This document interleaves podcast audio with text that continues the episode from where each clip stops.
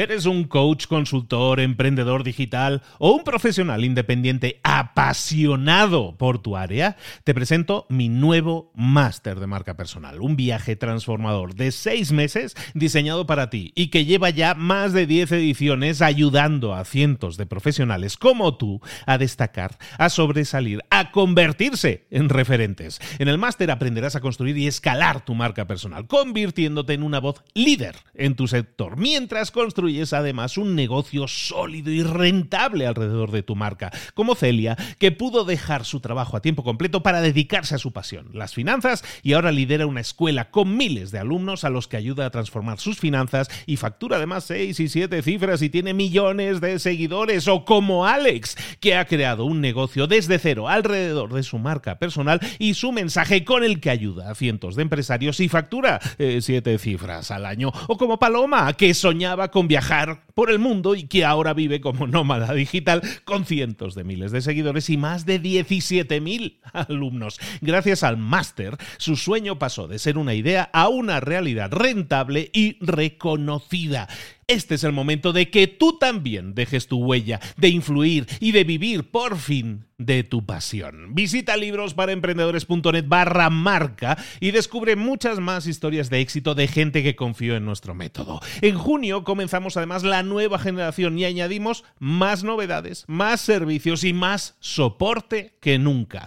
Únete a la élite de profesionales que ya están cambiando sus vidas. ¿Estás listo? ¿Estás lista para desarrollar tu marca personal y ser nuestra próxima historia de éxito? Pues visita librosparaemprendedores.net barra marca y comencemos. Hace un tiempo tener una carrera, unos estudios, era más que suficiente para tener un buen trabajo y para mantenerlo. Hoy en día las cosas han cambiado. La educación estándar, la típica, no es suficiente. En el trabajo, en el entorno de trabajo actual, que está constantemente cambiando, está demandando cada vez más de los profesionales. Necesitan, además de la educación formal que tenían, necesitan mejorar sus habilidades para que así puedan estar todavía actualizados. Por eso es tan importante que continuemos aprendiendo constantemente. Esto es lo que vamos a ver hoy, cómo aprender más, cómo aprender mejor, cómo, cómo crear proyectos de aprendizaje que nos permitan seguir estando actualizados, seguir siendo relevantes en nuestra carrera, en nuestro trabajo, en nuestra empresa y dominar cualquier habilidad que se necesita mediante nueve principios de aprendizaje que vamos a ver en el libro que vamos a analizar hoy que se llama Ultra Learning, Ultra Aprendizaje, lo llamaríamos en español, pero se llama así, en la traducción en español le han mantenido Ultra Learning, un libro del año 2019 de Scott Young que vamos a ver aquí ahora en Libros para Emprendedores sin más. ¡Comenzamos!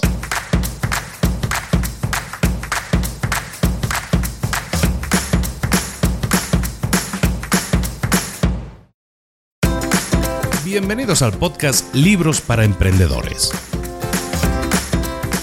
Para alcanzar el éxito en cualquier negocio que quieras emprender, debes formarte, debes estudiar, aprender para emprender. Y para ello, no hay nada mejor que un libro. En el podcast Libros para Emprendedores te ayudamos de tres maneras. Primero, seleccionando los mejores libros del mercado para ayudarte a emprender, a mejorar en tu emprendimiento. Segundo, te ofrecemos gratis un resumen de los puntos más valiosos explicados en cada libro. Y tercero, te damos finalmente pasos a seguir para poner en práctica todas esas lecciones aprendidas y así poder acortar tu camino hacia el éxito ya sea marketing, ventas, liderazgo, emprendimientos, mentalización, eh, vamos a analizar lo mejor de lo mejor, de los mejores libros del mercado y te lo vamos a dar todo bien masticadito y listo para ser aplicado. Soy Luis Ramos, empresario y emprendedor, y voy a acompañarte, si me lo permites, en este camino. Sin más, comenzamos. Buenas a todos, aquí estamos de nuevo, ya por fin volvemos completos. Es que hemos pasado unas semanas de COVID que no te quiero yo decir. Fíjate que no ha sido tan grave mi COVID, pero nos ha afectado, ha sido estos Omicrons que, circulan por ahí y que atacan a todo el mundo. Y, atacan sobre todo, por lo menos en mi caso, a la garganta, que es mi herramienta de trabajo para grabar estos podcasts. Entonces, como que me he resentido bastantes semanas y me ha costado, pero fíjate que en los últimos días me he encontrado súper bien y he dicho, ya,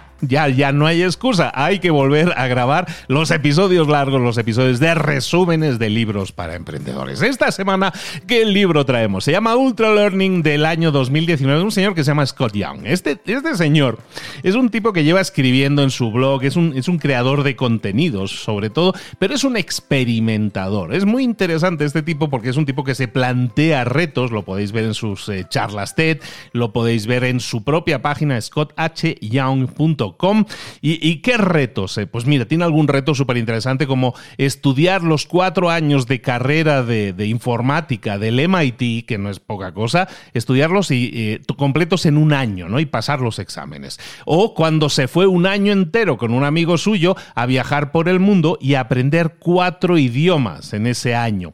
Cada tres meses un idioma nuevo. Aprendió español y lo habla bastante decentemente. Coreano, chino, eh, un montón de cosas. Eh, eh, se casó con una chica de Macedonia y aprendió macedonio en un mes.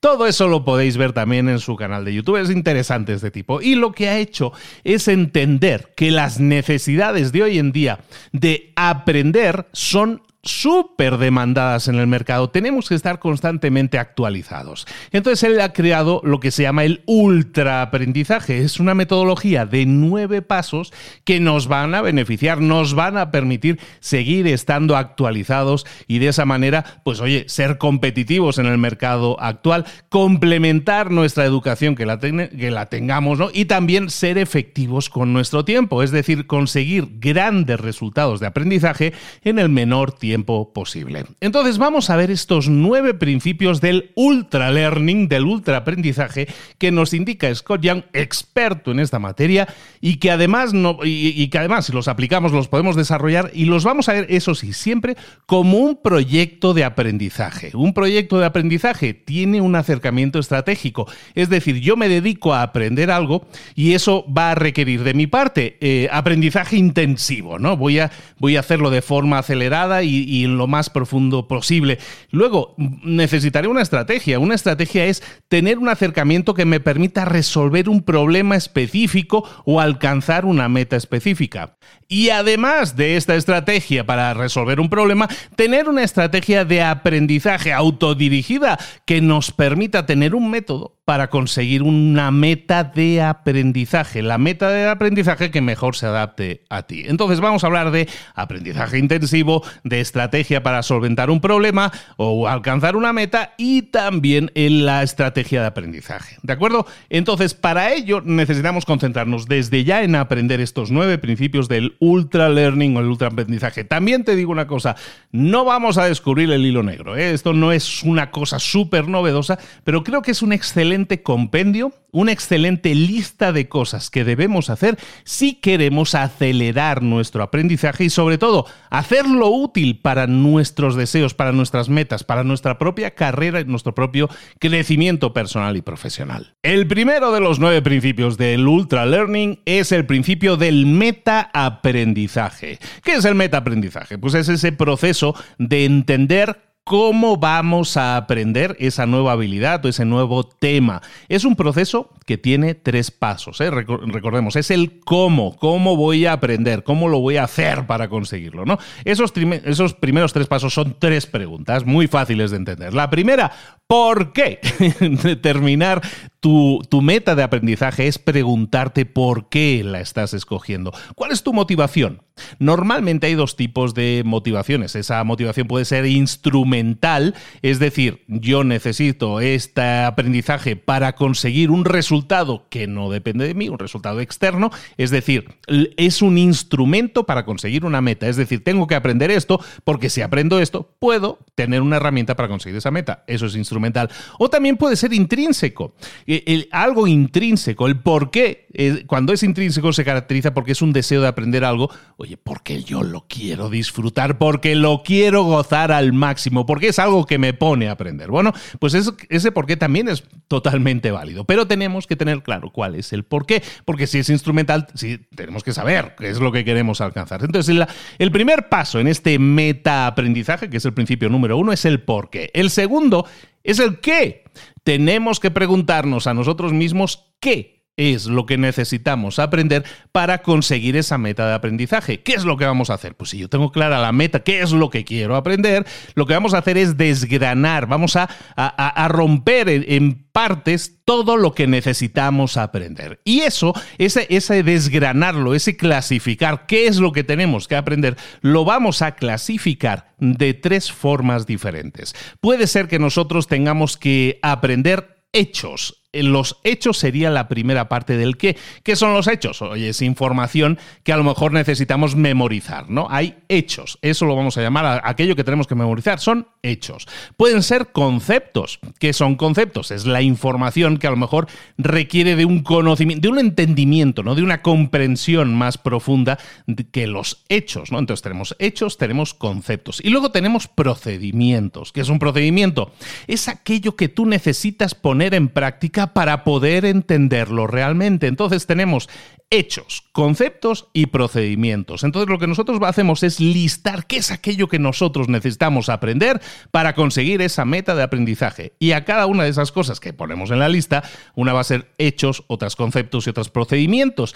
Vamos a listar todo aquello que sea relevante, que necesitemos aprender en cada una de esas tres categorías. Y esa información te va a ser de muchísima utilidad para identificar las áreas críticas en las que enfocar tu aprendizaje. No podemos pretender aprenderlo todo, pero sí podemos enfocarnos en aquellas, en aquel listado de cosas claves en el que debemos aprender. ¿no? Entonces estamos hablando, principio número uno es el meta aprendizaje, en el que nos preguntaremos primero por qué, luego nos preguntaremos el qué, que es lo que acabamos de ver, y luego el cómo, ¿qué es el cómo? Es explorar cómo otras personas han aprendido aquello que tú quieres aprender y vamos a tratar de identificar estrategias que se están repitiendo, que son comunes a todas esas personas que aprendieron lo que tú estás buscando aprender. Entonces, entendemos que el cómo va a ser simplemente analizar las estrategias que están utilizando otras personas y ver cuál es el factor común en todas ellas. También pudiera ser que no, ¿eh? también pudiera ser que es un espacio de, crecimiento en el que no vaya a ser fácil encontrar otras personas que lo hayan aprendido antes que tú. Entonces, ¿qué vamos a hacer? Entonces, lo que vamos a hacer es identificar las partes más críticas de la habilidad o de ese tema que tú quieres eh, aprender y lo que vamos a hacer es evaluar cuál es tu acercamiento actual para aprenderlo y, asegurarte de que esos pasos que estás utilizando para aprenderlo te sirven para conseguirlo. Entonces, principio número uno, meta aprendizaje, en el cual nos preguntaremos el por qué, el qué y el cómo. El principio número dos es el enfoque, el foco. Un aprendizaje profundo de las cosas requiere también de un enfoque profundo. Los ultra estudiantes, la gente que utiliza el ultra learning, los ultra estudiantes siempre tienen algún tipo de obstáculo que enfrentan cuando buscan eh, dominar su concentración, su foco. estamos hablando del principio número dos del enfoque, el foco. ¿Cuáles son esos obstáculos que tenemos que superar. El primero, la procrastinación. La procrastinación, ¿todo el mundo lo sabe? Bueno, por si hay alguien que no lo sabe todavía, es porque lo digo porque es un tema que hemos tratado muchas veces en otros libros. ¿Qué es la procrastinación? La procrastinación, es esa palabra tan bonita y tan difícil de decir, es saber que necesitas hacer algo, pero evitar hacer algo y en vez de hacer lo que necesitas hacer, hacer otra cosa.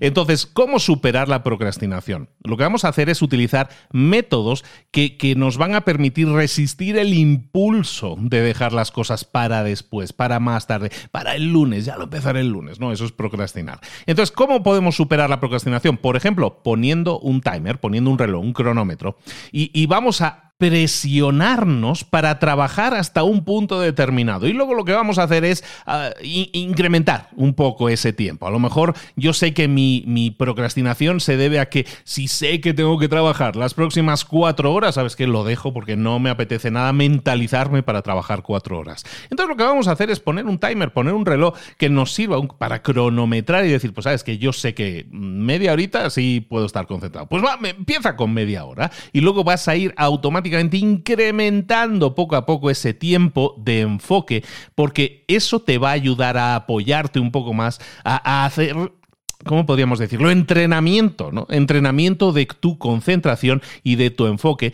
que a lo mejor ahora mismo es pequeño. También en el libro recomiendan que los periodos de trabajo sean de 20 a 50 minutos, no muy prolongados, o si tienes periodos más prolongados, entonces lo que hagas es cambiar de tareas durante ese periodo. Si es un periodo de 2-3 horas, oye, pues dedícalo a dividirlo en 2-3 tareas. El segundo punto dentro del enfoque, cómo podemos mejorar el enfoque o, eliminar estos problemas, uno es la procrastinación, el, otro gran problema es la distracción, las distracciones. Una vez hayas, entre comillas, dominado la procrastinación, ¿qué es lo que sucede? Que muchas veces el entorno tampoco te ayuda, te distrae. A lo mejor tú tienes una, una tarea que quieres aprender y a lo mejor tiene una dificultad alta, es compleja.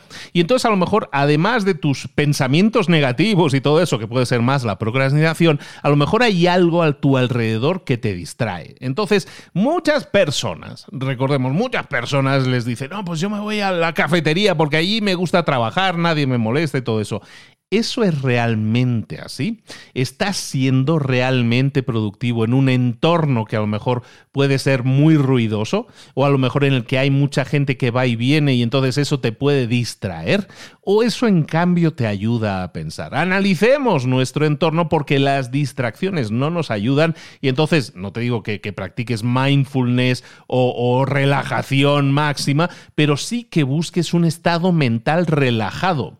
Porque en un entorno que, que no te ayuda, en un entorno lleno de distracciones, nunca vas a ser tan productivo como en un entorno mucho más, tranquilo. Si tú sabes entonces que el, eh, que el ruido te distrae, bueno, pues vamos a buscar trabajar en entornos tranquilos, en entornos sin ruido. ¿no? Entonces estamos hablando de problemas que podemos combatir, como es la procrastinación, como es la distracción, y el tercer gran problema es la pobre optimización, no una optimización pobre. Y este está relacionado con el de las distracciones. ¿Por qué? Porque el enfoque también recibe una gran influencia de, de lo activos o energéticos o excitados que podamos estar. Si, si mi enfoque es, influenciado por la excitación que yo tenga, por la energía que yo tenga, a lo mejor esa energía viene dada por el entorno en el que estoy. Si a lo mejor estoy en un entorno que me genera energía, que me pone muy activo, oye, pues a lo mejor eso me está llevando a consumir energía, a consumir enfoque y a lo mejor esa tarea no se ve beneficiada. Es decir, si yo busco aprender y estoy como excitado, estoy como muy activo, como muy energético, pues entonces mi energía tiende a disiparse por diferentes sitios. Es decir, estar sumamente energético no nos va a ayudar a aprender más y lo que buscamos es aprender, es ultra, ultra aprender. Entonces, todos esos entornos, todas esas actividades que te generen baja excitación, bajos niveles energéticos, que demanden poca energía de ti, como trabajar en silencio, como escuchar una música relajante, todo eso te va a ayudar porque va a mantener tu energía eh, completa dentro de ti y esa energía la vas a poder entonces enfocar para aprender nuevas ideas o nuevas informaciones. Ese es el principio número dos, que es el enfoque. El principio número tres es ser directo. ¿Por qué? Porque ser directo, ¿qué hay detrás de esta idea, de este principio? Es la idea de que tú puedes aprender una nueva habilidad mucho mejor cuando la practicas en el entorno en el que tú planeas utilizarla. Es decir, ser directos significa utilizar eso que estás aprendiendo en el entorno en el que tú planeas utilizarlo. ¿Cómo lo podemos hacer? Hay cuatro tácticas muy fáciles para ser más directo. Cuando son proyectos de aprendizaje, los proyectos de aprendizaje son mucho más valiosos si los practicas de forma directa por ejemplo, que solo aprendiéndolo. ¿Cómo podríamos llevar esto a la práctica? Bueno, pues creemos siempre un proyecto que esté ligado a un resultado. Si estoy yo buscando aprender, como dicen en el libro, aprender animación, pues entonces lo que voy a hacer es crear un corto animado. ¿Por qué? Porque crear un proyecto que genere un resultado y utilizar las herramientas que estoy aprendiendo para ello tiene mucho más sentido a la hora de practicar, de ser directos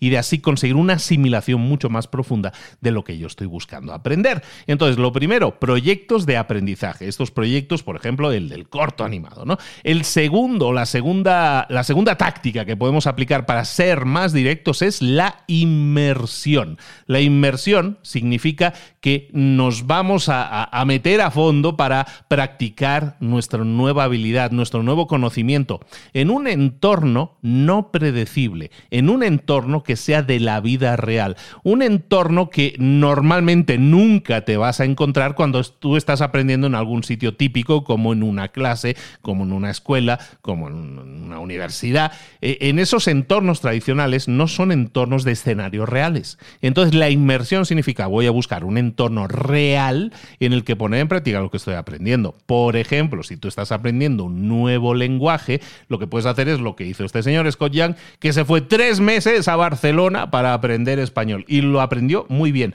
¿Cuál era la regla? Y es una regla que él siguió, es nunca, el, señor es de Estados Unidos, ¿eh? Él nunca voy a utilizar el inglés mientras esté aprendiendo otro idioma. Y es lo que hizo. Y durante esos tres meses consiguió una inmersión total.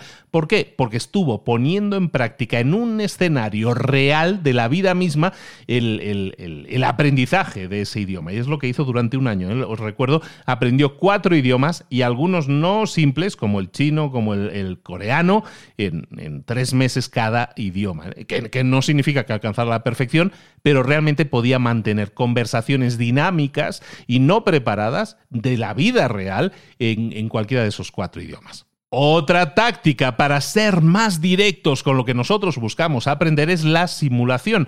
Muchas veces a lo mejor no vas a tener la oportunidad de replicar, ¿no? De repetir ese escenario de la vida real que estábamos diciendo.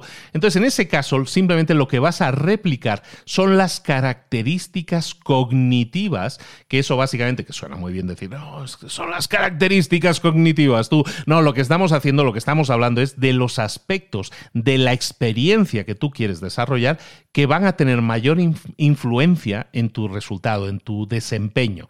Por ejemplo, Imagínate que tú dices, yo quiero ir a un concurso de la tele y quiero ganarlo, ¿no? Un concurso de preguntas y respuestas. Entonces, a lo mejor tú no puedes vivir la experiencia real hasta que te llamen, ¿no? Y esa la vas a vivir una vez, pero puedes simularla, puedes buscar cuáles son las preguntas que han sido preguntadas en ese programa en el pasado, estudiarlas y luego practicar incluso con un temporizador e incluso frente a una audiencia de amigos tuyos, a lo mejor no replicas el show de forma idéntica, pero lo que estás haciendo es exponerte ante esos elementos claves que son la, lo que marca ese programa de televisión, ¿no? Las preguntas específicas, el tiempo específico, el que tienes que apretar el botón, es decir, buscar cuáles son aquellas cosas clave en la experiencia e, e intentar, como decimos aquí, simularlas. La cuarta y última táctica de este principio número 3. Recordemos, estamos viendo nueve principios. El principio número 3 es ser más directos.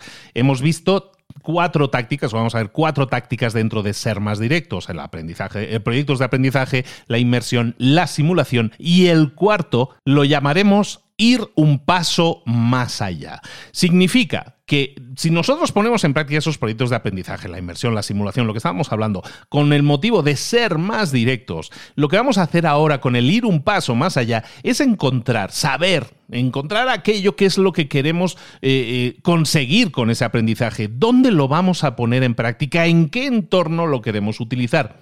Y lo que vamos a hacer es entonces practicar en ese entorno porque de esa manera nos va a demandar, nos va a exigir mucho mayor de maestría en esa nueva habilidad. Por ejemplo, por ejemplo, mira, imagínate que tú quieres dominar el arte de la pintura, quieres ser un mejor pintor o que quieres ser un pintor, simplemente yo no tengo ni idea de esto y quiero eh, generar un aprendizaje en esta habilidad.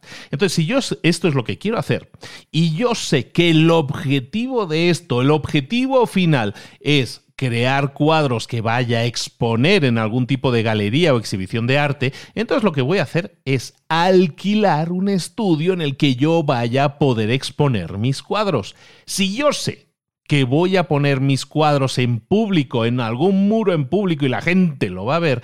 Y además me comprometo con la gente que me conoce a decir, en tal fecha yo voy a crear una exposición con todas mis pinturas, con todo lo que he hecho en los últimos seis meses. Entonces, te aseguro que te vas a presionar muchísimo más para aprender todas las técnicas necesarias para hacer pinturas de calidad. Entonces, dar ese paso más es simplemente no quedarse en la fase de aprendizaje, sino entender que este aprendizaje lo quiero llevar a la práctica para eh, conseguir algo, ¿no? En este caso, una exposición. Bueno, pues vamos a ponerlo en práctica desde ya. Vamos a definir esa exposición en el tiempo, el espacio, dónde va a ser y vamos a crear entonces mucha mejor, mucho mejor aprendizaje porque hay una presión adicional por ponerlo en la práctica por llevarlo a la práctica. Este es el principio número 3, que es ser directos. El principio número 4 es el entrenamiento específico. El entrenamiento específico básicamente se trata de que vamos a aislar.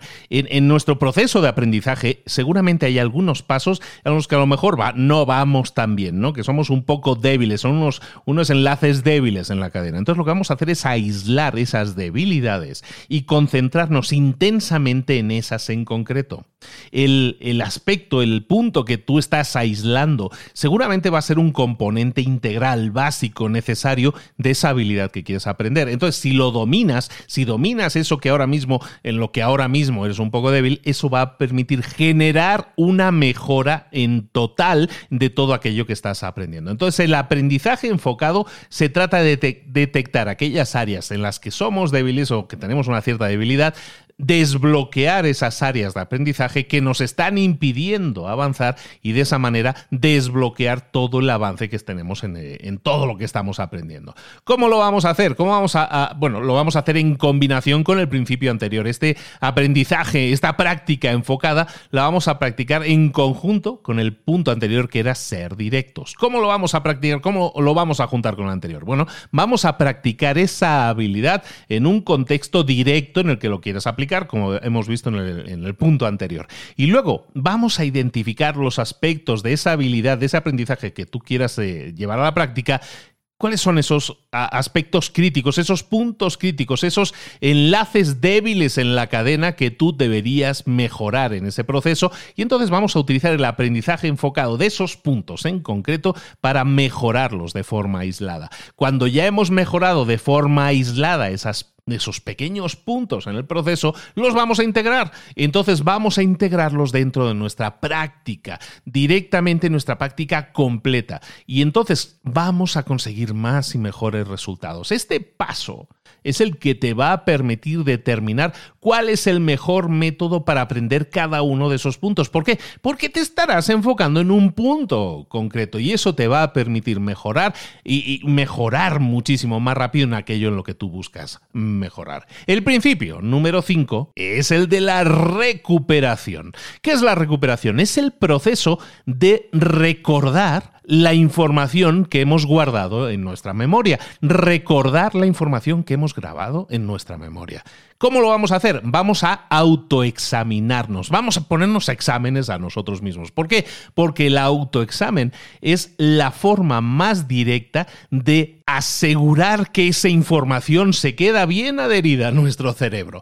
Las investigaciones demuestran que cuando tú tienes la opción de revisar, eh, volver a estudiar un material que has estudiado previamente, o tienes la opción de hacer un test, de hacer un examen, y, ese examen basarlo en lo que tú recuerdas, el, test, el examen, es mucha mejor herramienta de estudio. Es decir, es mucho mejor herramienta de estudio que te autoexamines que no volver a repasar el material. Y ese, ese autoexamen es efectivo porque lo que vas a hacer es estarte haciendo preguntas, vas a verificar después las respuestas que has dado y te puedes dar a ti mismo una retroalimentación y entrenar a tu cerebro para que mejore la recuperación de información más tarde. Tres métodos que podemos aplicar para mejorar esta recuperación, para ponerla en práctica. Bueno, una, muy típica, ¿no? Que, que, la hemos eh, hablado alguna vez, es la de tener escrito una serie de tarjetas, ¿no? Que nos generen muchas veces asociaciones visuales. A lo mejor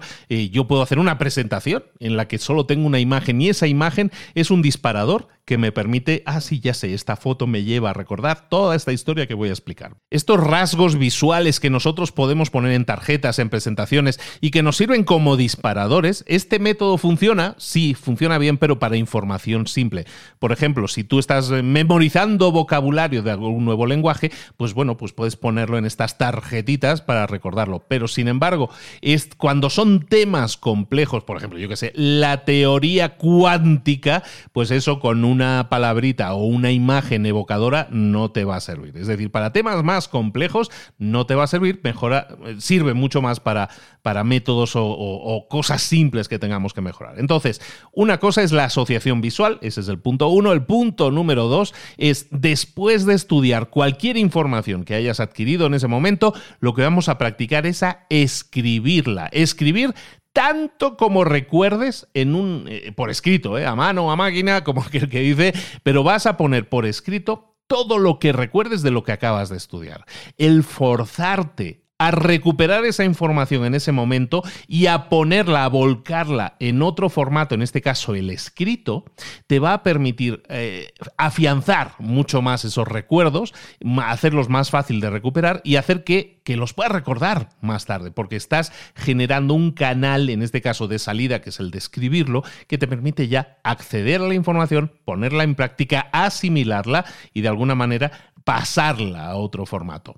Esta es la opción número dos para mejorar la recuperación. Luego, la opción número tres es, en vez de, tomar notas, lo que puedes hacer, a mí me gustó mucho este ejemplo, eh, es que tú cuando estés aprendiendo algo, lo que puedes hacer es dejar escritas unas preguntas para preguntarte después, para autoexaminarte más tarde. Por ejemplo, en vez de poner en tus apuntes, en tus notas, oye, pues eh, Barack Obama se convirtió en presidente en 2008. Pues en vez de eso, a lo mejor puedes escribirte una pregunta para autoexaminarte después que sea, ¿quién se convirtió en presidente en el año 2008? En Estados Unidos. En este caso, bueno, pues eso te puede ayudar a tener las preguntas escritas por adelantado. ¿Por qué? Porque las preguntas las estarás escribiendo en el momento en que estás aprendiendo. Y eso es muy útil. Por el momento que estás aprendiendo te acuerdas de todo, pero a lo mejor dentro de una semana no te es tan fácil acordarte. Y esas preguntas te sirven muy bien para autoexaminarte. Principio número 6, la retroalimentación la gran diferencia que hay entre la gente que ultra aprende y la gente que aprende de las formas tradicionales es que los ultra alumnos están buscando constantemente una retroalimentación intensa. Por ejemplo, si un ultra alumno, estamos llamando ultra alumnos a gente que busca ultra aprender, ¿no? El ultra learning que estamos hablando hoy. Si un ultra alumno busca a lo mejor dominar el arte de hablar en público, entonces a lo mejor lo que puedes coger es practicar hablar en público en frente de una audiencia que sea incluso retadora. Es decir, se va a salir de un área de confort fácil de decir, voy a, a practicar hablar en público, pero solo con mis coleguitas, con mis amigos. No, bueno, eso está bien, pero es mucho mejor a lo mejor practicar hablar en público con gente que a lo mejor te rete un poco más, ¿no? Entonces vamos a buscar audiencias, en este caso, en este ejemplo, que nos permitan tener una retroalimentación mucho mejor. Es decir, que no nos den la palmadita en la espalda de decir, sí, hijo, lo, lo haces muy bien, todo te sale muy bien. Mamá, que eso no me ayuda, que yo quiero una retroalimentación un poco más rica, ¿no? Entonces, ¿por qué es tan importante la retroalimentación? ¿Y por qué es tan importante que evitemos la mala retroalimentación? Porque toda retroalimentación todo informe que nos den de lo que hemos hecho, que, esté basado en el ego, es decir, que, que sean alabanzas, oye, qué bien lo haces, qué chulo, qué bonito que lo haces todo, eso te va a hacer sentir bien, sin duda, pero va a dañar tu proceso de aprendizaje porque no es una evaluación de ti como persona, no es una evaluación constructiva de tus habilidades. Eh, lo mismo pasaría con el, feedback, con la, retroalimentación negativa. Si tú eres, tienes un profesor, a lo mejor, o unos compañeros que son ultra críticos, pues a lo mejor eso te va a,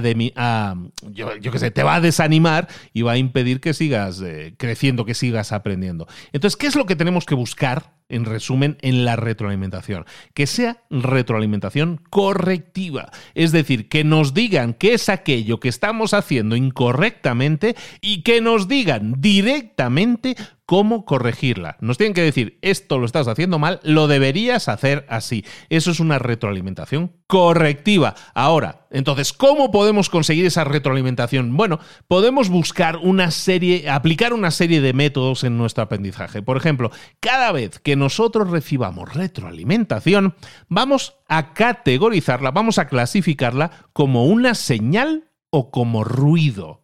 Una señal es ese tipo de información que es valiosa, que te permite aprender. Y ruido es aquella retroalimentación no constructiva que deberías ignorar. ¿Cómo podemos saber si una retroalimentación es, ruido o es señal de algo, más, de algo más bueno?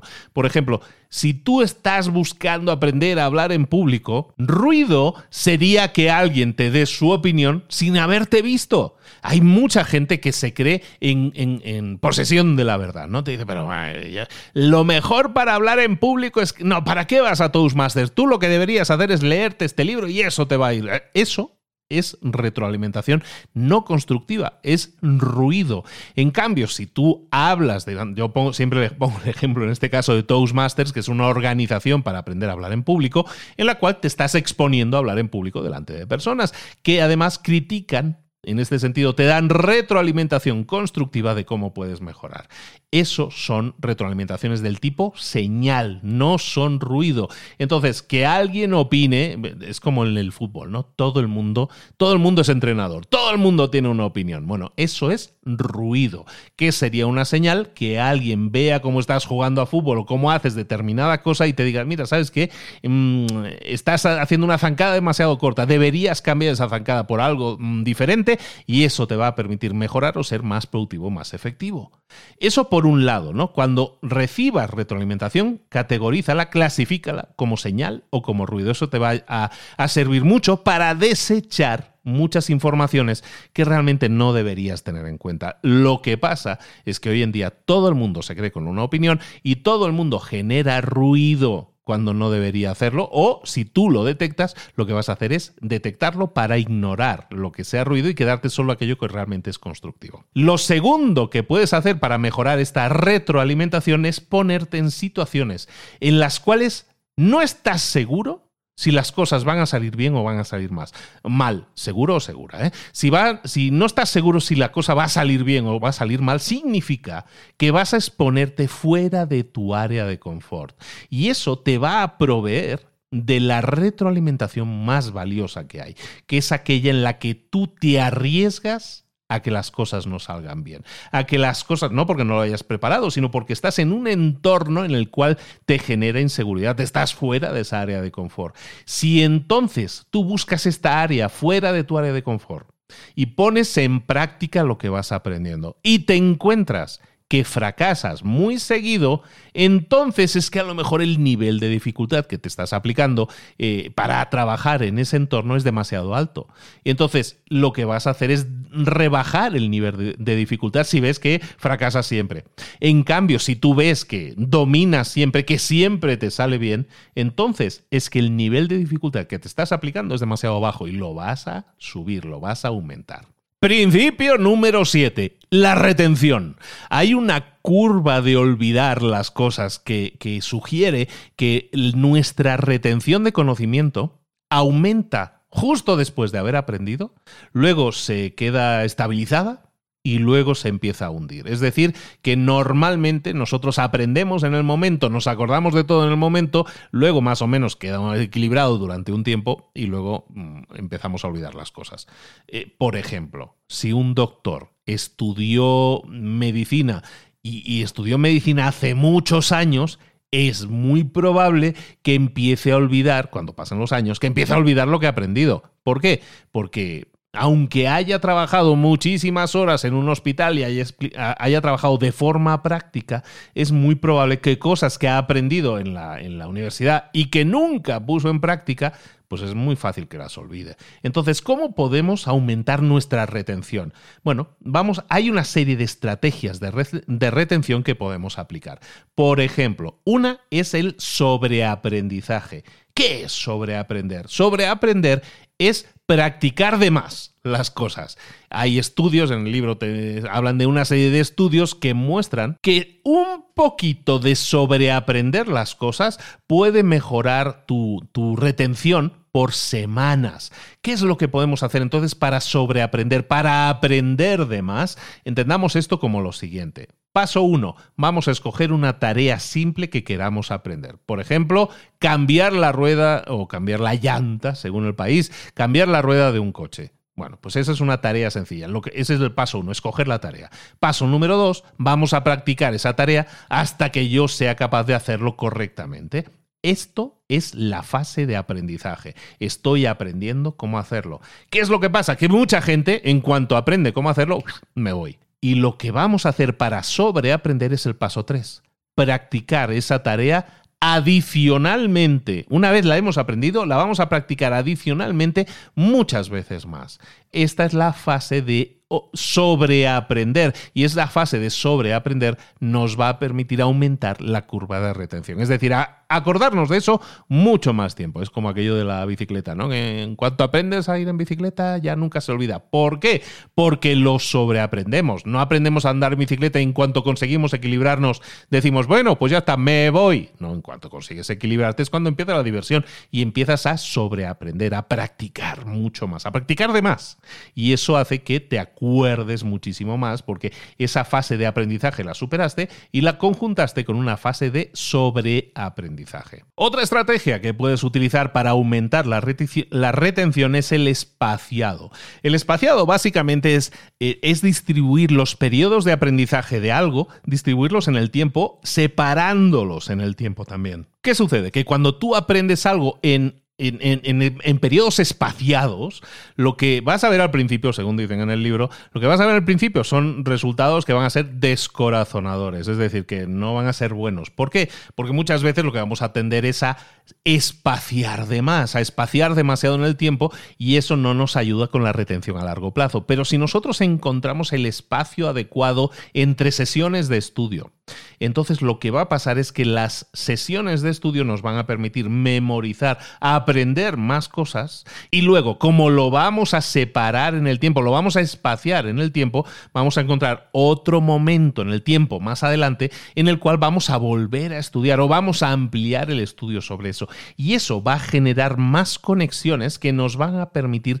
retener por más tiempo esa información. ¿Por qué? Porque no es algo que hemos estudiado una vez y ya está es algo que estamos estudiando una vez y ya está, pero a lo mejor dentro de dos semanas volvemos a estudiar, volvemos a repasar lo que habíamos estudiado y le añadimos más cosas, seguimos aumentando el conocimiento. De esa manera es un conocimiento acumulativo en el cual no le damos tiempo a olvidar todo lo aprendido, sino que vamos acumulando conocimiento, conocimiento, conocimiento y de esa manera aumentamos muchísimo más la retención porque estamos revisitando el contenido que estamos aprendiendo. Entonces, desde el principio número 7, que es la retención. El principio número 8, ya estamos acabando. El principio número 8, un conocimiento más profundo e intuición. Este es un tema interesante y es que muchas veces nosotros nos dejamos llevar por la intuición, pero la verdadera intuición viene del conocimiento profundo. Los expertos en algún tema buscan entender en profundidad ideas, principios, todo aquello que conocen.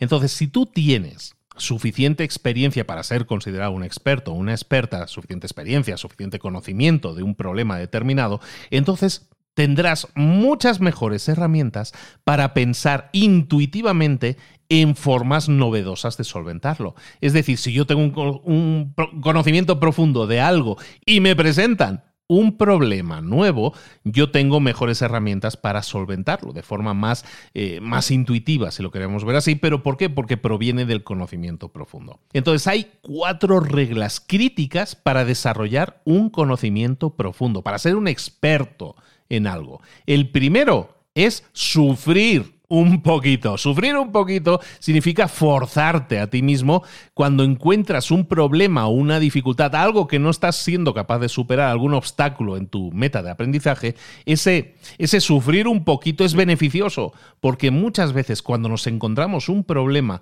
eh, ese problema puede ser resuelto, pero muchas veces nosotros no tenemos la paciencia para hacerlo. Entonces es, es interesante que nos forcemos a sufrir, sufrir entre comillas, ¿eh? sufrir un poco, bueno, a lo mejor sin comillas incluso, porque entonces si sufrimos un poco, eh, quiere decir que estamos todavía trabajando para buscar analizar ese problema. Y la mayoría de problemas, repito, pueden ser solventados si le ponemos un poco de neuronas, si le ponemos un poco de esfuerzo a, ese sufrimiento, porque nos genera un conocimiento, un entendimiento, una comprensión más profunda del problema. Y eso ayuda además a construir nuestra resiliencia, que es esa habilidad para cada vez que nos ponemos un problema, que nos encontremos con un problema delante, oye, a, seguir adelante, ¿no? A, a resistirnos a abandonarlo, que es algo que lo que a lo mejor muchos tendemos a hacer. Entonces, si nosotros queremos ser buenos después resolviendo un problema, hacerlo de forma eficiente significa que voy a tener que sufrir un poco, pero eso me va a permitir tener un conocimiento más profundo de las cosas. ¿Cómo lo podríamos poner esto en práctica? Oye, pues mira, sabiendo que cada vez que me encuentre un problema, me diga, Mm, mira, en vez de abandonar, lo que voy a hacer es dedicarme los próximos 25 minutos a forzarme a trabajar en este problema hasta que suene la alarma de los 25 minutos. Es decir, no abandonar, o pueden ser 10 o pueden ser 15 minutos, pero vamos a definir un espacio de tiempo determinado en el que nos vamos a forzar a sufrir un poco, a enfrentarnos, a analizar ese problema que sabemos que es un bloqueo ahora mismo y que no estamos siendo capaces de solucionar. El segundo, la segunda estrategia o regla crítica que podemos hacer para llevar a la práctica para, para que nuestro aprendizaje sea más profundo es siempre preguntarte, ¿estoy entendiendo esto lo suficientemente bien para explicarlo a otros cómo funciona? Esta pregunta normalmente nos hace examinarnos de forma diferente, porque una cosa es estudiar algo y saber que lo entendiste, eso es una cosa, pero otra cosa muy diferente es ¿Lo entiendo lo suficiente como para explicárselo a otros? Y es ahí cuando nosotros llegamos a un punto clave del aprendizaje profundo. El aprendizaje profundo se profundiza, valga la redundancia, cuando además de comprender, entendemos.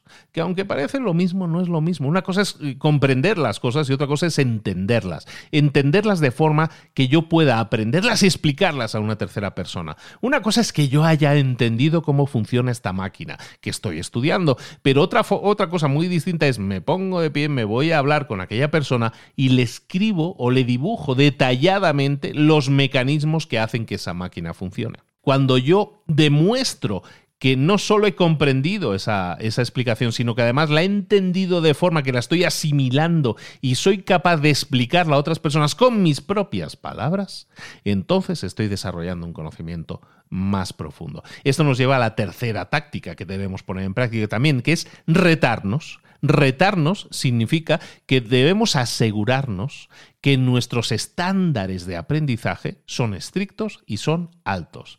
Vamos a cuestionarnos con frecuencia. Vamos a preguntarnos con frecuencia. Cuando tú no te haces preguntas, porque lo que quieres es sentirte bien y decirte a ti mismo o a ti misma, ya, esto ya lo aprendido, esto lo domino, pero súper bien. Cuando no te retas, cuando no haces preguntas, porque lo que quieres es seguir sintiéndote bien, lo que estás haciendo es de alguna manera demostrar que no has hecho un aprendizaje profundo, porque sabes que si te haces preguntas a lo mejor no eres capaz de contestarlas todas. Entonces, en vez de buscar sentirnos bien con lo que hemos aprendido hasta ahora, vamos a retarnos siempre a hacernos preguntas para poner a prueba ese conocimiento y también para profundizar en ese conocimiento. La última táctica que vamos a poner en práctica también es siempre buscar ejemplos concretos. ¿Por qué? Porque el cerebro humano es capaz de entender la información abstracta mucho mejor cuando la conectas con ejemplos concretos, con, ejemplos específicos. Entonces, cuando tú personalizas estos eh, ejemplos específicos concretos, vas a retener la información en un nivel más profundo. Por ejemplo, Imagínate que tú estás estudiando la tabla periódica de los elementos, ¿no? Que es información abstracta. Y a lo mejor lo estás utilizando con, con tarjetones, ¿no? En los que vas poniendo, pues este es el, cobre, este es el, el tal, este es el cual. Bueno, ¿qué pasaría si nosotros buscáramos conectar esa información abstracta con algo concreto? Por ejemplo, en este caso, imaginando algo en lo que podríamos utilizar ese elemento. Por ejemplo, del cobre, pues con el cobre podríamos hacer una moneda de, de, centavos o de céntimos, ¿no? Con cobre se puede hacer una moneda de céntimos o de centavos. Bueno, pues eso nos permite conectar información abstracta con ejemplos concretos, ejemplos específicos, y eso ayuda muchísimo más a tener un conocimiento más profundo que luego podremos utilizar para desarrollar nuestra intuición mucho más, porque está basada en conocimiento que estamos asimilando y poniendo en práctica de forma que lo podamos recordar mucho después. Nos vamos con el principio número 9, el último principio, pero no hemos terminado, ¿eh? nos queda algo muy especial para el final. El principio número 9 es la experimentación. ¿Por qué es tan importante la experimentación? Parece una obviedad que lo digamos, pero nos permite aprender de forma personalizada. Porque si yo experimento, si yo pongo en práctica algo, cada vez que yo aprenda algo, lo pongo en práctica, ¿qué estoy haciendo? ¿Estoy siguiendo los pasos de otra persona? No, estoy creando mi propio camino. Estoy tomando esa información que acabo de aprender y la estoy poniendo en práctica. Estoy experimentando con ella. Entonces, eso aumenta la sensación de aprendizaje personalizado y eso me genera un mejor aprendizaje de las cosas porque estoy aprendiendo algo y lo estoy poniendo a la práctica inmediatamente. Ese aprendizaje se, se siembra mucho mejor en nuestro cerebro porque es personalizado. Además, nos permite ser más eficientes y nos va a permitir, como incluso decíamos en el punto anterior, generar soluciones originales porque la experimentación nos lleva siempre a la originalidad. Cuando tú dominas algo de forma teórica, eso es un conocimiento que es muy difícil que genere originalidad, pero si ese conocimiento lo ponemos en práctica, lo dominamos, entonces nos va a permitir ser originales con ello, más creativos con ello. Por ejemplo, ya hay un ejemplo que yo siempre hablo y es el de Salvador Dalí. El pintor Salvador Dalí, uno de los grandes de toda la historia.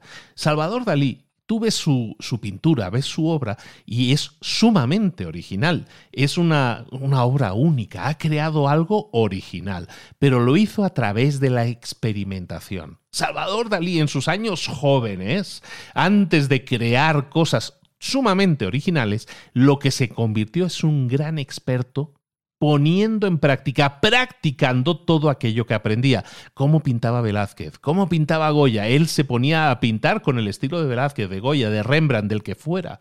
Entonces lo que hacía era experimentar con el conocimiento que estaba aprendiendo en las, en las escuelas de arte. Y una vez dominó cómo pintar como los grandes maestros. Se dice que Dalí era uno de los mejores también de la historia, pintando, imitando los estilos de los grandes maestros.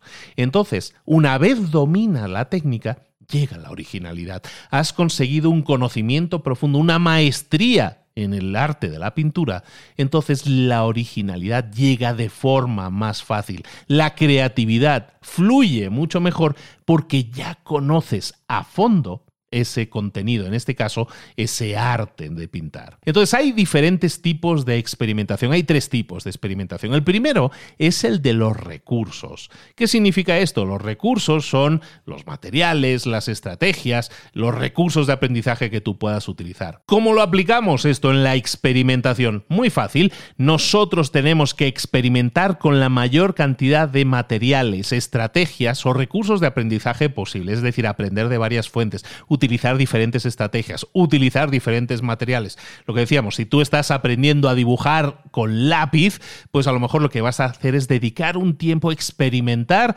con carboncillo, con bolígrafo, con pluma, con tinta. Lo que vamos a ver es cómo diferentes materiales, diferentes recursos de dibujo afectan a tu técnica, afectan a tu estilo y ese eso te permite experimentar mucho más y tener un conocimiento mucho más amplio del área que estás investigando. Entonces, los recursos es el primer tipo de experimentación, ¿no? Experimentar con diferentes recursos. El segundo tipo de experimentación es las técnicas. ¿Cómo puedo aprender esto? ¿Qué es lo siguiente que debería aprender? Siempre voy a estar buscando ese tema, ese siguiente subtema, esa siguiente subhabilidad habilidad en la que yo debería estar buscando dedicarle más tiempo. Voy a analizar mis resultados. Por ejemplo, si tú estás aprendiendo cómo boxear y quieres desarrollar un estilo propio, pues a lo mejor lo que vas a hacer es mezclar ese conocimiento con otro conocimiento complementario, como puede ser la gimnasia, como puede ser el levantamiento de pesas.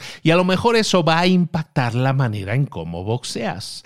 Es decir, ¿de qué estamos hablando aquí? De incorporar diferentes técnicas o subtécnicas que me permitan enriquecer lo que yo busco crear y de esa manera crear algo que sea más mi propio estilo. Y eso nos lleva al punto 3. El punto 3 de estos tipos de experimentación es precisamente ese, el estilo. Todos los estilos tienen sus pros y sus contras. Debemos evaluar qué es aquello que es mi fortaleza, qué es aquello que es mi debilidad. Y lo que vamos a hacer es testar, vamos a poner a prueba diferentes estilos para ver cuáles son aquellos que complementan mejor mi estilo de aprendizaje y cuáles no funcionan tan bien. Estudiar los estilos de los expertos, buscar ideas en cada uno de los expertos, experimentar con cada uno de los expertos es fundamental. Te lo digo, por ejemplo, con un ejemplo.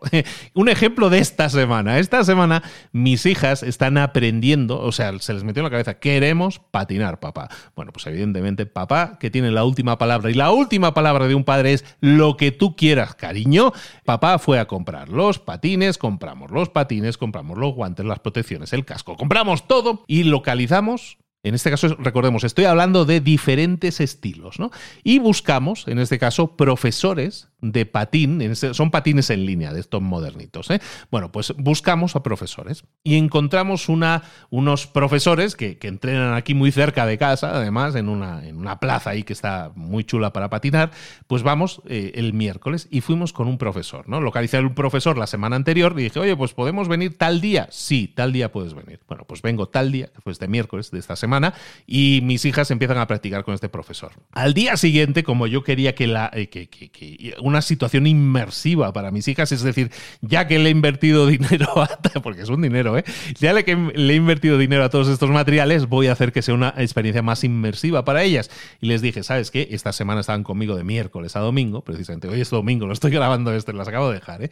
Pues vamos a seguir eh, aprendiendo el jueves. Pero lo que hicimos el jueves es ir con otro profesor con otro estilo de enseñanza del, mismo grupo, ¿eh? pertenecen al mismo grupo, son cuatro profesores los que hay en ese grupo, pues fuimos el miércoles con uno, el jueves fuimos con otro, el viernes fuimos con otra, en este caso fueron dos chicos y luego una chica, y descubrimos, o mis hijas vieron que con diferentes estilos de aprendizaje todos servían, todos me sirvieron para aprender algo, pero con la que yo mejor me llevaba, con el aprendizaje, el estilo de aprendizaje con el que yo ligaba más, es el de la chica del viernes. Entonces, ¿qué pasó? Ayer sábado y hoy domingo hicimos clases particulares. El sábado los hizo Nerea, mi hija mayor, y eh, hoy lo hizo Ainara, mi hija pequeña. Entonces, ¿qué hicimos con eso? Una clase personalizada. ¿Y a quién escogimos? En este caso yo no escogí, la escogieron ellas.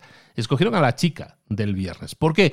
Porque su estilo de... No porque fuera chica, sino porque lo explicaba de una manera diferente. Les gustó más y aprendieron más y se dieron cuenta que con ella iban a aprender más. ¿Por qué? Porque cada estilo, como decimos, tiene sus pros y tiene sus contras. Y debemos entenderlos, analizarlos, evaluarlos y entonces tomar decisiones y ver cuál es el estilo de aprendizaje que mejor nos complementa y cuál no nos complementa tanto. De esa manera, al estudiar los estilos de los expertos, al haber experimentado con cada uno de ellos, yo puedo entonces estudiar, aprender mejor, experimentar mejor y mi aprendizaje se acelera. Es decir, con mis hijas estamos haciendo el ultra aprendizaje, aunque ellas no lo saben. Si esto lo escucháis niñas en el futuro, pues bueno, que sepáis qué experimentación es para que aprendáis antes. ¿eh? Bueno, entonces recordar siempre que la experimentación se basa en aprender aparte de eh, eh, en practicar sobre todo de nuestro aprendizaje en, en, variación de recursos, variación de técnicas y variación de estilos de aprendizaje. Esto nos lleva a completar esto que hemos llamado los nueve principios del ultralearning, estos nueve principios que hemos estado viendo. Ahora bien, no voy a terminar aquí el resumen. ¿Por qué? Porque lo que vamos a hacer ahora es un plus, que también viene en el libro, ¿eh? que es crear un proyecto de ultra aprendizaje, crear un proyecto de ultra learning. ¿Cómo lo vamos a hacer? Tenemos nueve principios que tenemos aquí encima de la mesa del ultra learning. Lo que vamos a hacer ahora es crear nuestro proyecto de aprendizaje que comentábamos al principio. Un proyecto de ultra aprendizaje requiere de cinco pasos. Paso número uno, completar una investigación de metaaprendizaje. Lo hemos mencionado antes al principio, no sé si lo recuerdas. Lo que vamos a hacer es una investigación de metaaprendizaje completa. Lo primero, vamos a investigar cuál es la mejor manera de aprender ese material. Eso es lo que llamamos el metaaprendizaje, es decir, vamos a estudiar cuál es la mejor manera de estudiar, ¿vale? Porque eso nos va a hacer más eficiente. Cuando hayamos completado esta investigación, va a haber cinco componentes que vamos a tener claros. El primero, nuestras metas de aprendizaje. Vamos a ser capaces de determinar qué es aquello que queremos aprender y cuál es nuestra motivación para aprenderlo. Esa motivación es ¿Es instrumental con el propósito de conseguir un logro o es intrínseca? Si este fuera tu primer proyecto, entonces asegúrate siempre de que sea una meta que requiera de aprendizaje, siempre que estés aprendiendo algo nuevo. Luego ya podrás expandirlo, pero vamos a ser realistas. Es decir, lo primero que vamos a tener claro en este paso de meta aprendizaje es lo primero, nuestras metas de aprendizaje. Lo segundo, los recursos. Vamos a tener una lista de los materiales clave para aprender. A lo mejor son libros, a lo mejor son otros recursos. Es decir, utiliza esto como una oportunidad para decidir por dónde vas a empezar. Es decir, vamos a tener una lista de materiales y un orden por el cual empezar. Después de esta investigación también vamos a tener claro una serie de parámetros de aprendizaje, que sería el tercer punto. Parámetros de aprendizaje que son son las estrategias y objetivos de aprendizaje que otros han utilizado para conseguir esa misma meta. No se trata de que copiemos, de que repliquemos exactamente exactamente lo que les ha funcionado a otros. Sabemos que hay cosas que a unos les funcionan y a otros no, pero esa información nos va a permitir evitar cosas, trampas que a lo mejor sabemos que no les ha funcionado a nadie. Entonces no nos vamos a meter por caminos que sabemos que no nos llevan a ninguna parte. Vamos a identificar qué es aquello que le ha funcionado a otras personas y eso son los parámetros de aprendizaje que vamos a utilizar para nuestro propio aprendizaje. Cuatro, vamos a tener claras las actividades a llevar a la práctica. ¿Qué es aquello que vamos a poner en práctica de forma directa lo antes posible? Si no eres capaz de poner en práctica algo directamente, de, forma práctica, lo antes posible, entonces vamos a buscar formas de replicar, como hemos comentado antes, esos entornos reales de la forma más eh, directa posible. Y luego vamos a definir, cinco, un material de respaldo. Vamos a identificar prácticas, materiales que podemos utilizar como respaldo cuando nuestras herramientas no sean útiles y de esa manera vamos a crear nuestro propio listado de recursos. Es decir, recordamos un poco estos cinco puntos que forman parte del paso uno, ¿eh? el meta-aprendizaje. Eh, metas de aprendizaje, recursos, eh, en este caso parámetros de aprendizaje, actividades prácticas que podemos hacer y material de respaldo que nos permita recuperar esa información en el futuro. Paso número dos de nuestro plan de ultra aprendizaje, paso número dos, vamos a crear un calendario. Cuando nosotros creemos un calendario, lo que vamos es a determinar una serie de detalles que tienen que ver con lo que esperamos y lo que no esperamos. Y todo eso basado en el tiempo que yo le puedo dedicar a las cosas. Si yo no hago esto, puede que me frustre porque no estaré encontrando el tiempo adecuado en mi calendario para llevar a cabo las cosas. Entonces, ¿Cuánto tiempo? Preguntas que debes hacerte. ¿Cuánto tiempo le voy a dedicar a este proyecto? ¿Cómo va a ser mi agenda de aprendizaje? ¿Le voy a dedicar una hora todos los días? ¿Qué hora va a ser? La voy a meter en el calendario. Entonces, ¿cuál va a ser mi parámetro de tiempo para ese proyecto? Es decir, voy siempre a crear una agenda que voy a documentar en mi calendario del tiempo que le voy a dedicar, el momento que le voy a dedicar específico, es decir, lo voy a reservar en mi calendario. Entonces, el paso número dos es calendarizar un poco esas eh, tareas de aprendizaje. El paso número tres es actuar. Lo que queremos es poner nuestro proyecto en acción lo antes posible. Vamos a revisar cuáles son esos puntos clave de cada principio. Vamos a determinar si los hemos aprendido, los hemos maximizado al máximo y, y nos vamos a preguntar, ¿he completado la investigación suficiente para haber aprendido lo suficiente de, este, de esta habilidad, de este tema? Si no es así, entonces hay alguien que me pueda dar más información, hay puntos en los que yo pueda eh, crear un, aprendizaje adicional que me sirva para crecer. Es decir, voy a llevar a la práctica mi plan y me voy a interrogar si hay huecos, si hay cosas que se van a mejorar. Como estoy actuando, como lo estoy poniendo en práctica, eso me va a señalar aquellas debilidades que hay ahora mismo en mi ejecución. El paso número cuatro va a ser revisar mis resultados. Una vez hayas completado ese proyecto, vamos a identificar esas áreas de éxito, vamos a, identificar esas áreas que son áreas de mejora, como se dice, vamos a ver que en los proyectos exitosos las cosas que mejor nos han funcionado para que esas cosas las repitamos. Y para los proyectos que no han salido tan bien, vamos a identificar qué es aquello que necesita ser mejorado. El paso número 5 y último es crear un plan de retención a largo plazo. Muchas veces aprendemos cosas y con el tiempo, como no las hemos retenido lo suficiente, no las hemos recordado, no las hemos revisitado lo suficiente, lo que vamos a hacer es determinar cuál es el plan de acción necesario para retener eso que tú has aprendido. Y vamos a utilizar tres estrategias clave.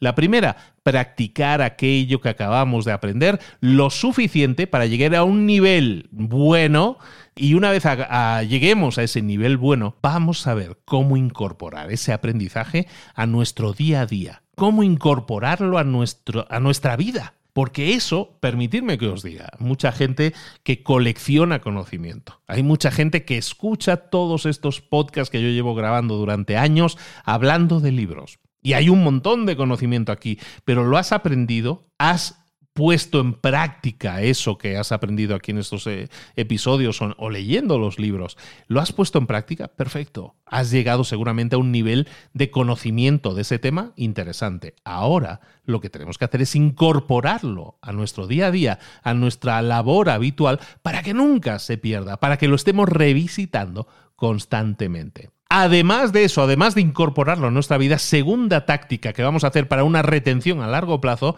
es darle mantenimiento. Igual que tú le das mantenimiento a tu coche para que siga funcionando bien, por lo menos una vez al año, cada seis meses o cada X cantidad de miles de kilómetros, vamos a, a concedernos ese aprendizaje adicional, ese refrescar el conocimiento. Ya que aprendiste a tocar el violín, oye, pues eh, mantenimiento, ¿no? Vamos a seguir yendo a clases o vamos a hacer una serie de actividades que nos permitan reaprenderlo o mantener simplemente esas habilidades que ya hemos aprendido. Vamos a ir a clase de vez en cuando para refrescar todo eso o incluso para ampliarlo, para, como estábamos diciendo, una vez espaciado, ver incluso de mejorar, de aprender más cosas sobre ese conocimiento, profundizar un poco más.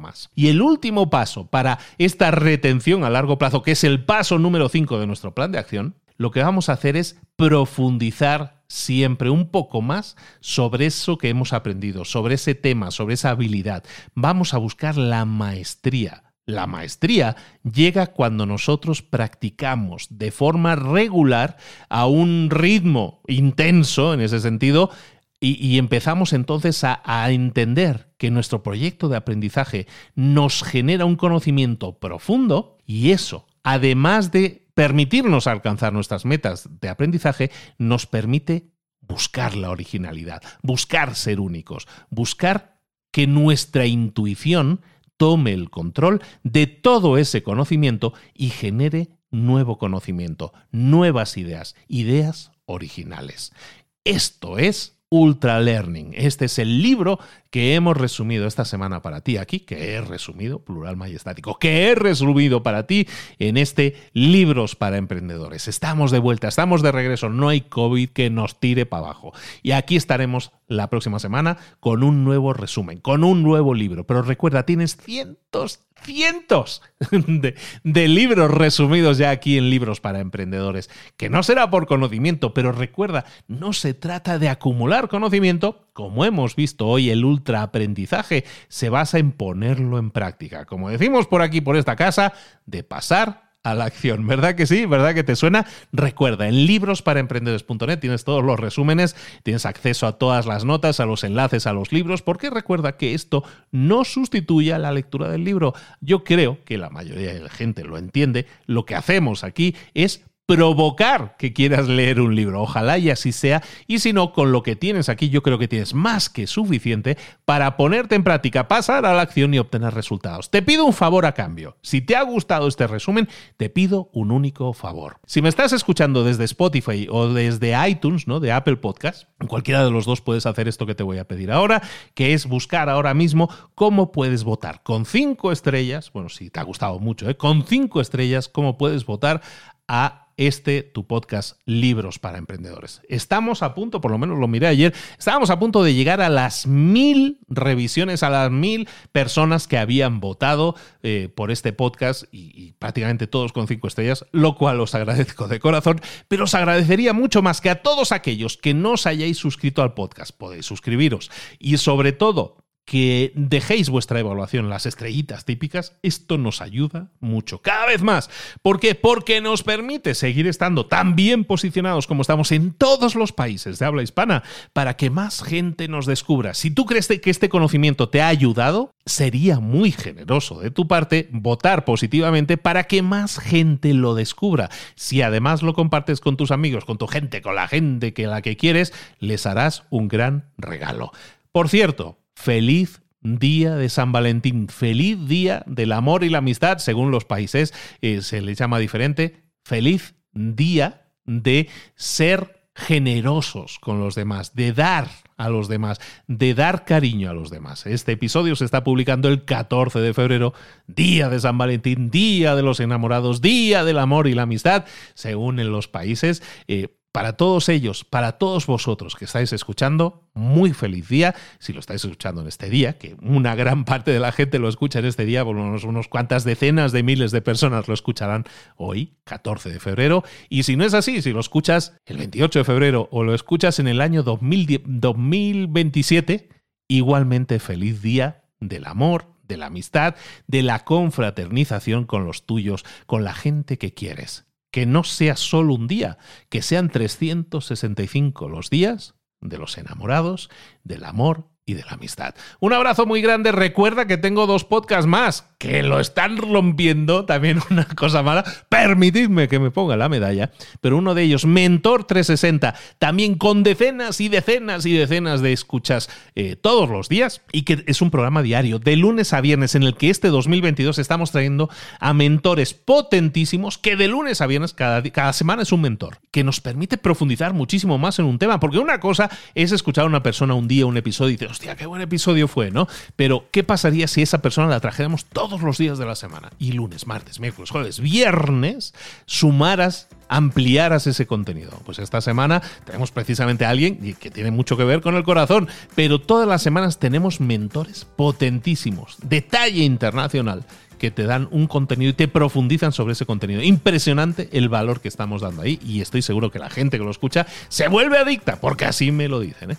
Y tengo otro podcast más. Tenemos libros para emprendedores, Mentor 360 y un tercero que se llama Tu marca personal. Sabes que la marca personal es una bandera que enarbolo desde hace muchos años porque creo muchísimo. Yo he conseguido lo que he conseguido gracias a desarrollar mi marca personal y lo que busco es que otras personas también la desarrollen. Todo eso lo trato en un podcast que se llama Tu Marca Personal y que también está funcionando increíblemente bien, súper bien posicionado y os lo recomiendo muchísimo. Bueno, después del autobombo, que era necesario porque mm, normalmente no lo hago y sé que debería hacerlo más y hoy lo hago porque estoy muy orgulloso del contenido que estamos haciendo.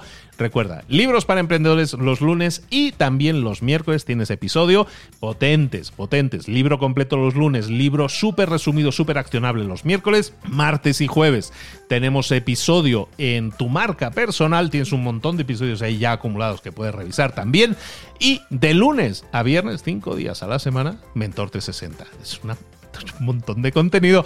Tú no sabes la cantidad de trabajo que genera esto, no solo para mí, sino para más personas que me acompañan en este viaje. Pero lo principal es que te guste a ti, te sirva a ti, te sume a ti y espero que, que así sea y que siga siendo muchos años. Soy Luis Ramos, esto es Libros para Emprendedores. Te espero en un próximo episodio por aquí mismo. Un abrazo, hasta luego.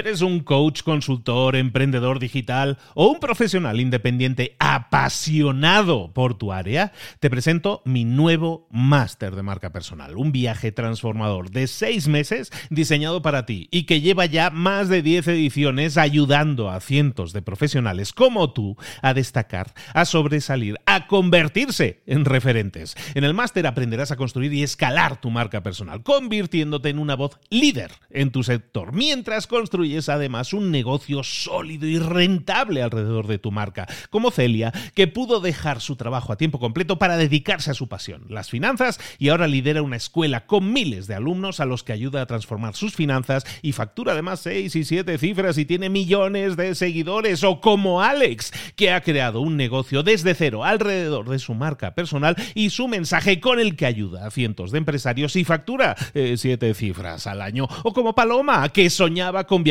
por el mundo y que ahora vive como nómada digital con cientos de miles de seguidores y más de 17.000 alumnos. Gracias al máster, su sueño pasó de ser una idea a una realidad rentable y reconocida.